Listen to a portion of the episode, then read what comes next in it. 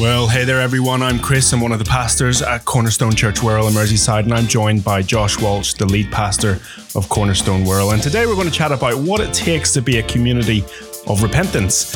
We hope that the members of the church and really anyone else who's listening finds this podcast useful as they grow in their faith in Christ and as they step out into all that God has called them to do. This podcast is an extension of the ministry that we already do at Cornerstone Wirral in order to encourage you and equip you as members of the church while you're on mission for Jesus in the world around you. So you're invited into the conversation with Josh and I as we discuss relevant and current topics to equip the church, as well as share stories that will hopefully encourage you as you step out into all that God has for you. So, Josh, we've had quite a few busy weeks of late. Uh, in many ways, I know I'm shattered, uh, but I'm also expectant. I'm also being excited. I'm also looking forward to all that God is doing um, because of some things that have been happening over those weeks. What have been some of your highlights uh, over this past short while? Um, hey everyone, my highlights is that you're wearing shoes today. That's a Whoop, good. whoop. That's a good thing. Uh, yes, these these past few weeks have been have been wonderful. Uh, I don't like using the word busy, but I like the phrase of we've been. I have a I have a full gospel heart and a tired physical body, Mm. and uh, I'd much rather have it that way. Yeah. Yeah, it's been wonderful. Yeah, we've we've been able to be blessed as a church by by people coming and serving us so well. Uh, we've been we've been able to be a blessing to other churches uh, through several things that we've done, uh, whether individually as a church or partnering with Acts twenty nine and hosting a conference and uh, that those types of things. So it's been wonderful to receive and to give out, and uh, I'm so encouraged as I got to see a bigger picture of what God is doing globally, nationally, and locally. Yeah. Yeah, it's been it's been really amazing actually seeing that that global perspective. I think a, couple of weeks ago I was at a global prayer gathering um, on Zoom uh, with a couple of guys from church, and it was amazing seeing that kind of the bigness of what God is doing. And then over these past few weeks, just bringing that slightly more into a UK setting, an Ireland setting, uh, but even narrowing it down to to kind of what we're doing as well. Um, I've I've seen a real theme of prayer over these past few weeks. I was talking to uh, you guys the other day and was was saying one of my highlights has been just that we get to pray and have conversation with God, and I think it's been a real uh, evidence of God's grace to me. Uh, so we had Jeff Metters preaching uh, about the role of the whole church to plant the church, uh, and we saw through Acts thirteen that the Church of Antioch. Uh, as a sending church, as a, as a church that was sending out missionaries, uh, they they started that. They began that with worship, worship of God, uh, orientating their their lives in light of who God is. But then in prayer and fasting, it all it all kind of started there, um, and and the church spread across that whole region uh, through the kingdom building work, um, that the prayer kind of began. Uh, God used that. And we've been seeing that in Nehemiah too, haven't we? We've seen that theme of of prayer fueling kingdom building, first the walls and then the people. Uh, it's, there's been something fitting together for me over this past time, and and then that that night that we had with the men of the church, we got to think how to grow as men of prayer. And there was something that, that Jeff said that really stuck with me. Our spiritual health and vitality is revealed through prayer. Prayer is the way that we speak with God. Without speaking to God, our realization of who God is, it begins to like trickle away. And our own self importance tends to grow. And I, I know that's true. Whenever I'm not praying, it's because I'm thinking I'm I'm okay, or I'm thinking I'm strong enough, or I think I, I've got things sorted. But if we really believe John 15, verse 5, that, that Jesus is the, the vine and we are the branches, and if he ever abides in Christ and, and, and he in us, it is he that bears much fruit. And apart from him, we can do nothing. So we can do nothing apart from him. And so what does that cause us to do? It causes us to talk to him more and more in prayer. Um, guys, if you're listening along to this, and if you were not at that prayer event, and I know half of our church wasn't there, I would encourage you to ask any of the men that came along to that event what they learnt from it.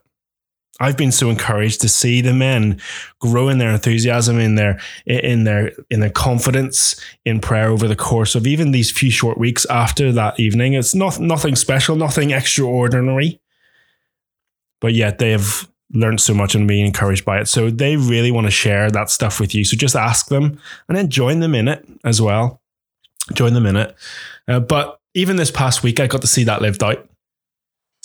I got to see that lived out as we joined with a, a small group of, of pa- local pastors from across North Wales, Chester, uh, and across the world, and we got to to basically talk to God. We got to pray to God. We got to to live out John fifteen, verse five, knowing that we can do nothing but f- through Him.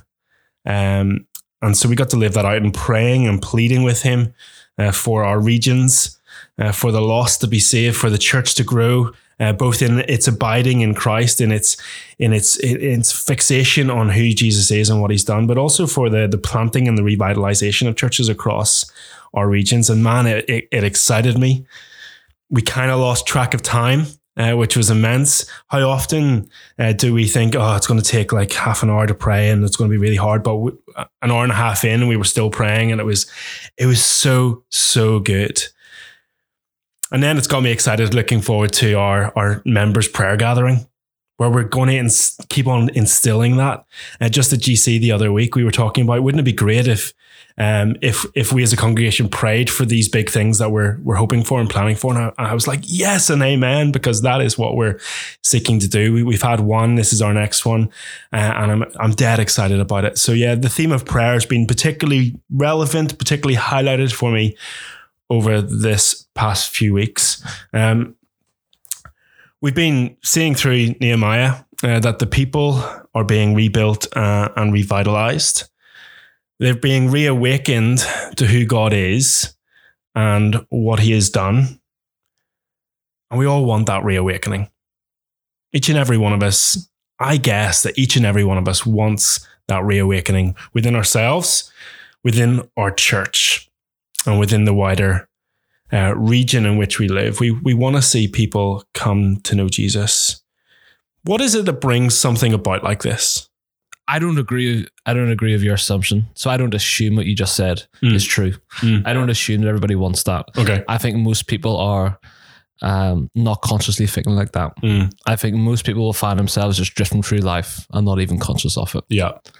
Will drift through life thinking that me and God are good. Yeah. I was at church on Sunday. I even went to the gospel community this week. Me and God are good. And my my fear, my worry is we're not even consciously aware that there's more. Mm. And so so I think I think that's I say that because I think that's true of the people of God when it Mm. came to Nehemiah. They were walking in the midst of the broken down walls, and the broken down walls weren't even new to them anymore. They continued to walk around in the midst of brokenness, fallen downness, their own their own rebellion, rejection, and sin. They were walking down under the oppression of a foreign enemy, army, nation, Mm. and they were not even crying out. Yeah. It took God to move in the heart of a man who then was able to lead and galvanize a people to realize and understand their plight. And it required the Spirit of God to awaken their hearts. So so I, I start I start more of the baseline assumption that we we're not consciously thinking about growing. Mm. And so I see our role as a church is to help people see their need to grow and press into that. That's why we gather. That's why we preach. That's why we pray. That's why we do life together. That's why we're on mission together because we need to be continually reawoken to the reality that that we don't fit God into a box. Like, okay, I've done my God stuff this week. I've done my studies this week. I've done my gym stuff this week. I've done my family stuff. I've I'm, I'm I've, I have a really holistic life. That's crazy. You don't fit God into a box, and you certainly don't put him on the same plane as going to the gym, studying, working. No, no. God is God is who we worship, and we worship God in the spheres of our lives. Not we worship God alongside worshiping our workplace. So I think I think when you piece all that together, it's helpful to see that, and then I think from that, what does it what does it require? It requires it requires the people of God to to long for the weighty presence of God more. Because remember, God is a good father. Luke 11 tells us he's a, he's a good father who loves to give his children good gifts. Uh, and so he is not going to give us a scorpion. uh, he he will give us the Holy Spirit as we pray to him. So so I so that's why this year the theme of prayer has been so heavy. Like we intentionally chose that as elders. We felt led by that.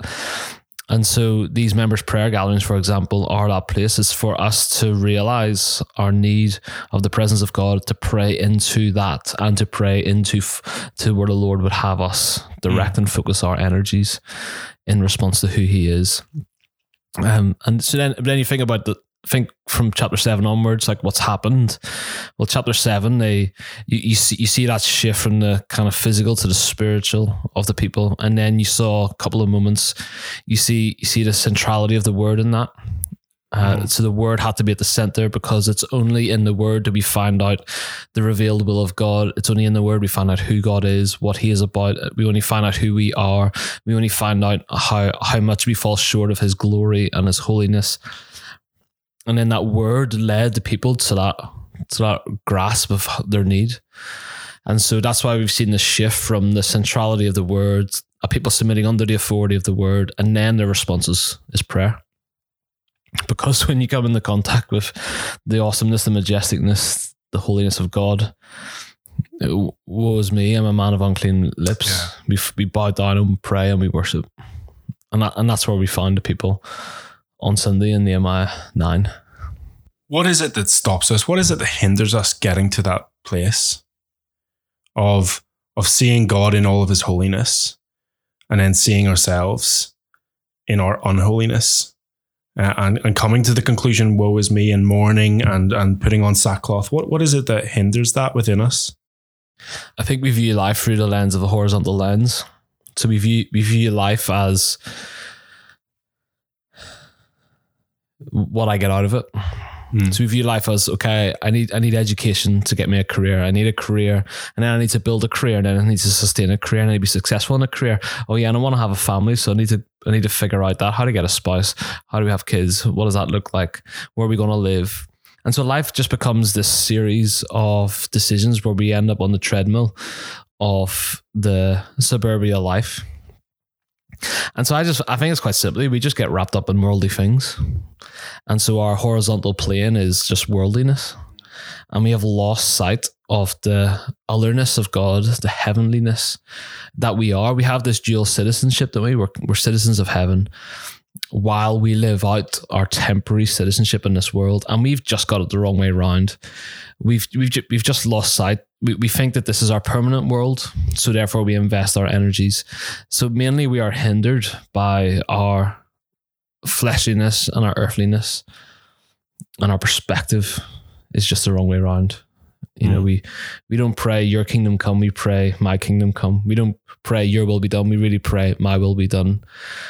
You know, we, we really we really just turn inward when we are left to our own devices. And what's, what helps? How do we stop that? It's the pattern of Nehemiah. Exposure to God's word and God's people yeah. will redirect us and reorientate us. So getting a right view of God and a right view of ourselves is is crucial. So that that vertical kind of element um, is crucial to be able to understand kind of horizontally how things play out.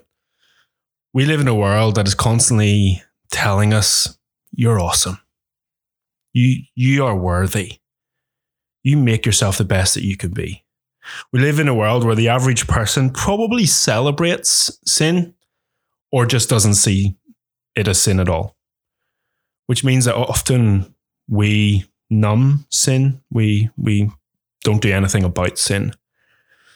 I remember growing up, one of, one of my favorite passages is, is 1 John chapter 1 um, verses 5 to chapter 2, verse 2. And I love it because it's so convicting. It's so convicting. Uh, there was a, there was a time I, I probably asked myself, am I, am I a Christian? Because uh, in in chapter uh, two, John says, "I write these things so that you do not sin." And I didn't read everything else around it. I was like, "Oh, flipping heck, I I do sin." So what does that mean? So like the the the big premise of this this section of of scripture is that, that God is light. He is pure, he is most pure, he is most holy. In him is no darkness at all. And so whenever we say, and this is verse 6, whenever we say we have fellowship with him while we walk in darkness, we're lying. We're not practicing the truth. Whenever we say we have no sin, we deceive ourselves and the truth is not in us. Whenever we say we have not sinned, or we kind of belittle sin or hide sin, we make him out to be a liar and his word is not in us. But it is good to walk in the light. Now, in the midst of those uh, verses, sandwiched between them in verses seven and verse nine, these are the the bits that I have fallen on time and time again to to love and to to hold up. If we walk in the light as He is in the light, we have fellowship with one another, and the blood of Jesus, His Son, cleanses us from all sin. We are cleansed in that vertical relationship by the blood of Christ, and so we have fellowship with one another as we walk in the light walk in obedience to him, walk in his exposing light, not ashamed, not afraid. And in verse 9, if we confess our sins, he is faithful and just to forgive us our sins and to cleanse us from all unrighteousness. And so as I as I've read that, as I've sought to live that out, it's helped me to realize that it is good to walk in the light. It is good, but it is hard. Don't get me wrong, to have things exposed in our lives. But as we see who God is, and we realize His grace and His mercy, His justice, His faithfulness, we can step into that exposing light. And what we what happens is we find it hard whenever we want to hide. We want to hide in the shadows. We want to hide in the shadows because of fear. We want to enjoy sin. Let's be honest. Uh, or for pride, I want to be good enough myself or whenever guilt or shame just takes us, we want to hide away from God for fear of what he might think of us.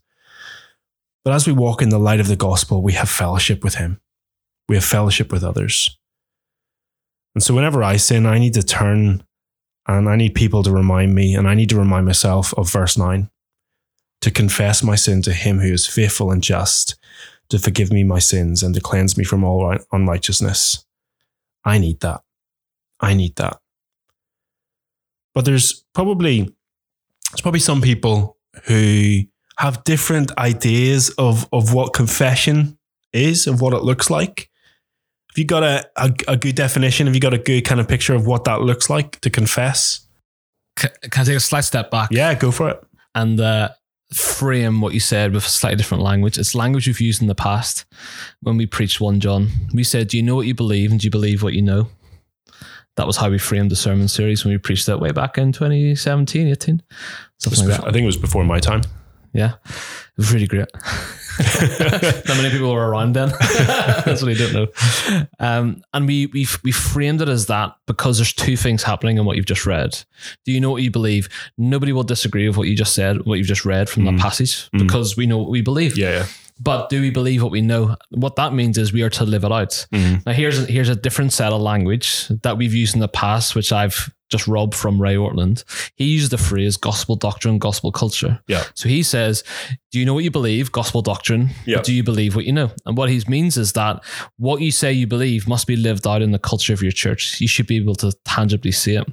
Now, what he goes on to say is that um, there is a he would then say if if it has not been lived out in a culture, it's a hypocritical community, mm. essentially.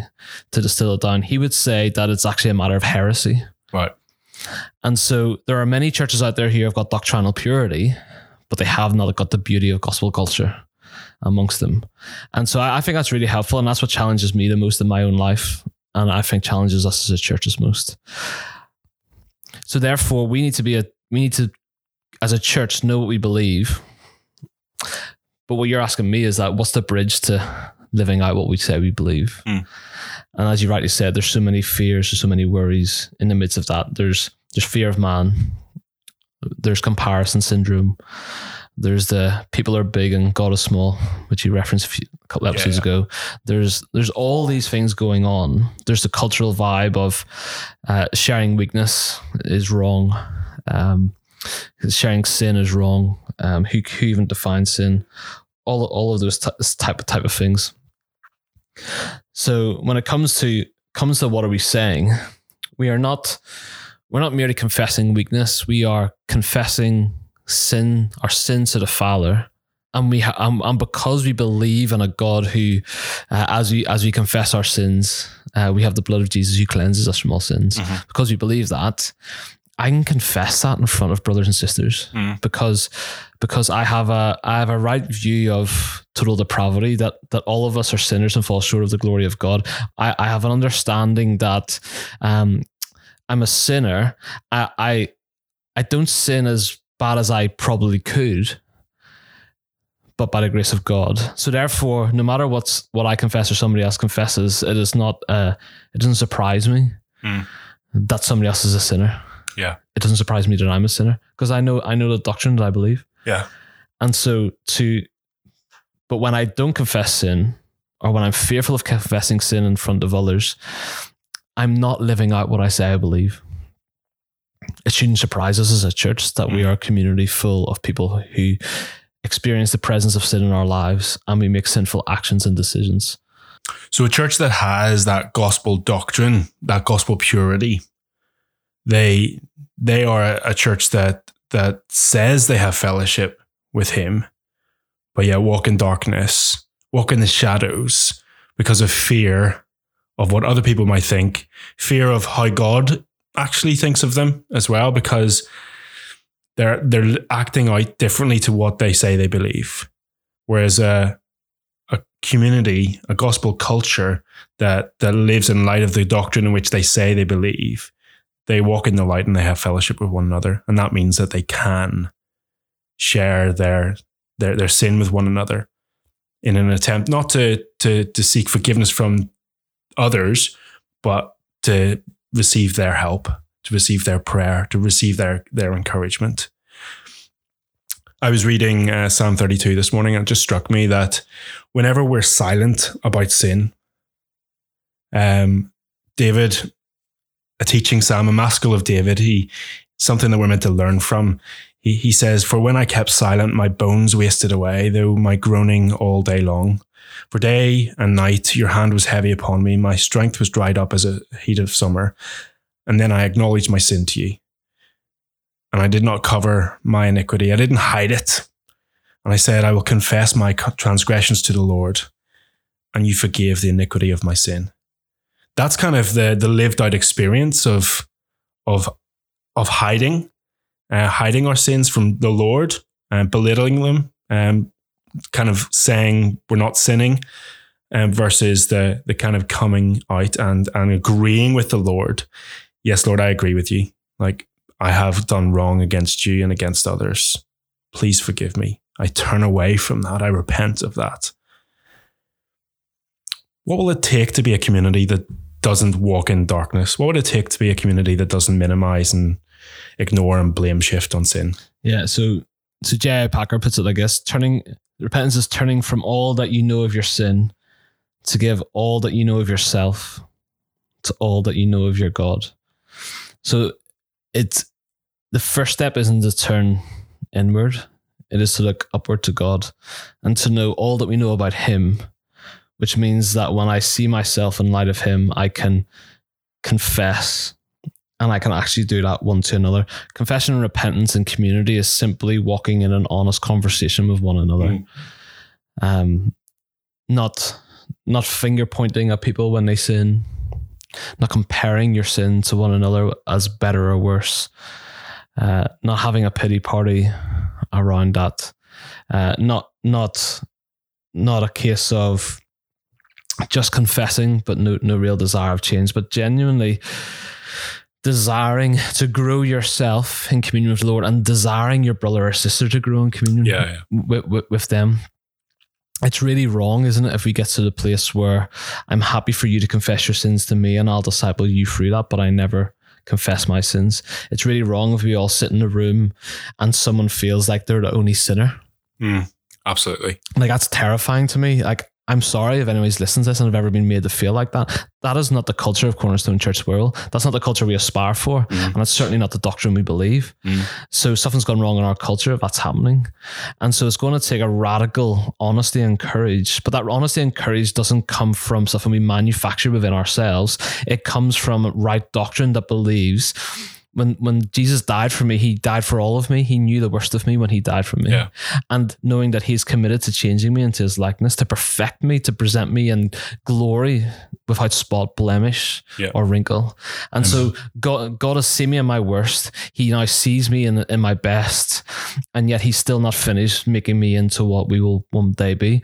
It is viewing one another with that same lens. If that's the gospel I believe, that's the gospel I extend to one another. But there will so there will be some in our church who will struggle with that concept. Some will struggle with the concept of I am so bad. So so lots of people will, will become quite self-centered um, self-critical, self-reflective in those sen- in those ways, which is a really dangerous turn. Some will become purely others focused, and so in both cases, um, we are robbing the wider church community of what it needs. When we turn in on self too much, we do that to the disservice of our brothers and sisters. And when we turn outward too much, we actually disservice our brothers and sisters because we're not actually aware of our own sin. So it's going to require an honesty of us. Here, here's here's something I want to share. It's a quote from uh, uh, the the kind of um, from from John Wesley in the First Great Awakening, and so it, we I laugh I, I tongue in cheek because we think we've created something new.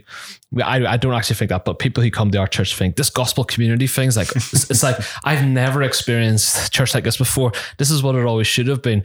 Well, sadly to say, we didn't come up with this idea. This- What? This, existed in Acts chapter 2.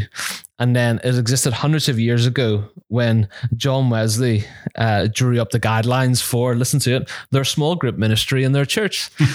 and here's here's what they say. This this was the culture they this was their guidelines, their rules, essentially.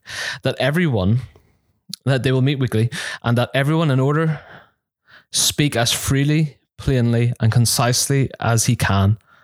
Here it is to keep it. The real state of his heart with his several temptations and deliverances since the last time of meeting. Wow. Hundreds of years ago, they were writing in a construct of small groups of the church meeting together for what purpose? They would meet weekly so they can speak freely and plainly of the real state of their heart. Mm. So this guideline that they wrote, which we share, just in 21st century English, is that we meet meet weekly, formally and informally through the week, life on life, and we want to be honest. We want to have an honest conversation with God about who we are, and we have an honest conversation with one another about where we're at. And our response to that is to share our temptations, share our deliverances. Here's where I've really struggled this week. Yeah. And here, here's where the Lord's been really merciful to me this week. Mm. Can we pray together? That's the culture we want in our gospel communities. Mm, and, Absolutely. and that is the culture we're longing for. And that's going to take people not just to do, muster up that strength from within to do that, but to look to God, to trust Him, and to view one another with the same gospel lens that we apply to ourselves. yeah. And when we do that, I think we will have a a gospel culture which is has beautiful relationships within it that doesn't make somebody feel like they're the only sinner in the room. That actually helps people to see, ah, me too. but also this God. I said, I said on Sunday, didn't I, when I opened the service, I said about I love the gospel. I love coming to church because in it we can be honest and hopeful. So when we're on, when when God is honest with us, He doesn't lead us to despair or hopelessness. He leads us into hopefulness. And when we read the Bible, we can be honest with ourselves about our true state. And when we find ourselves there, we actually are moved to hopefulness. There is no hope for somebody who is not honest with God or honest with themselves. Yeah. There's just no hope for them Yeah. Yeah. true hope comes to those who are honest with God and honest with one another. That's really striking in contrast to the world, isn't it? Really is. It really is. Like if someone in a church believes that they have they have no sin or they haven't sinned, I don't think they've read their Bible. I think that's a big statement, but I, I don't think they've read their Bible. I, like even Hebrews three, God has given us a gracious gift of brothers and sisters to what do they, they do? They exhort us each and every day, as long as it's called a day, 365 days of a year, every year, brothers and sisters to exhort us so that we not, might not be hardened by the deceitfulness of sin. God knows that we are have an have a propensity to sin, that we will sin every single day, and to think otherwise is to not understand what the Bible says. However, it's a progressive sanctification. God has graciously given us brothers and sisters to come alongside us, just as John Wesley has written to, to come and encourage one another, just as we in gospel community say to come and, and be vulnerable and open with one another, to gospel one another, to, to point one another back to Jesus. We, we get to live that out in the everydayness of life uh, because it, that's how real it is. That's how real it is. And if you and if you keep pressing it further, like you know, James five sixteen, therefore confess your sins to one another and pray for one another that you may be healed. Mm. You know, like that's that's that's really striking, isn't it? Because here here's what that here's what that word healed means. What it means is that every person is trying to deal with their sin in one of two ways. Either we are healed through the atoning work of Jesus Christ on the cross, or we seek to atone for our sins mm. ourselves so we might do that through the anxious toil of trying to trying to earn and merit your salvation. You might do religious deeds or works. You may uh, surround yourself with accountability software and people, and you're trying to create this Christian huddle where you won't be contaminated by the world, uh, and that the only influences around you are Christian ones, and that surely in that environment you can be really holy. So we so we res- we respond that. So I think what James five sixteen says when it says confess your sins to one another and pray, mm-hmm. I think what it's saying is that we don't confess our sins to one another because um, we we believe in confessional, and therefore no, we're not saying that we don't go through any man. We go we go through the mediating work and blood of Jesus Christ. Yeah. We are healed only in and through the work of Jesus Christ. Mm. And in community, you rem- you pray and you remind one another of that truth. So if you're never honest, you'll never be prayed for. If you're never honest, you will never confess your sin. And if you're never honest, you'll never be healed of your sin because you will only ever find yourself in anxious toil trying to save yourself. Yeah. And that verse promises us that we will be healed because Christ has already paid for that sin. So hopefulness, not despair. Amen to that. Amen to that. What about you guys as you as you listen and as you reflect on, on some of these things? What's been the greatest help to you as you've sought to deal with sin in your own life? Maybe like many of us, you find it hard. Have you ever asked for help from others? Have you ever come to a Christian brother and sister and, and asked for help? Let us know because we're all in this walk together. None of us are sorted. We all sin. We all f- have fallen short of the glory of God, but yet we have an atoning Savior. We're all a work in progress, uh, and God is doing that work through His Spirit by His people in the church. So send us an email, send it to, to me, Chris at cornerstonechurchwirral.org, so that we can pray for you and we can pray for the ongoing work of the Spirit in your life. And here's the real challenge share your thoughts, share your heart with someone else in your life. Do what John Wesley ordered his small groups to do share that with your GC. Share that and talk about that with someone else in your life and let them pray for you and with you in person. Well, that's us for this week. We hope you found that useful. It's been so encouraging to read your responses and hear your responses to the recent episodes. So do keep sharing them with us. We love serving you guys. Uh, just last week, we met two people outside of Cornerstone Wirral who are absolutely loving the podcast and they're sharing it with their friends and their, their churches and their leadership teams. And so if you've enjoyed this episode, go on, subscribe to it, and then talk about it with your friends and others who you think might find it useful. God bless, and we'll catch you soon for just one more thing.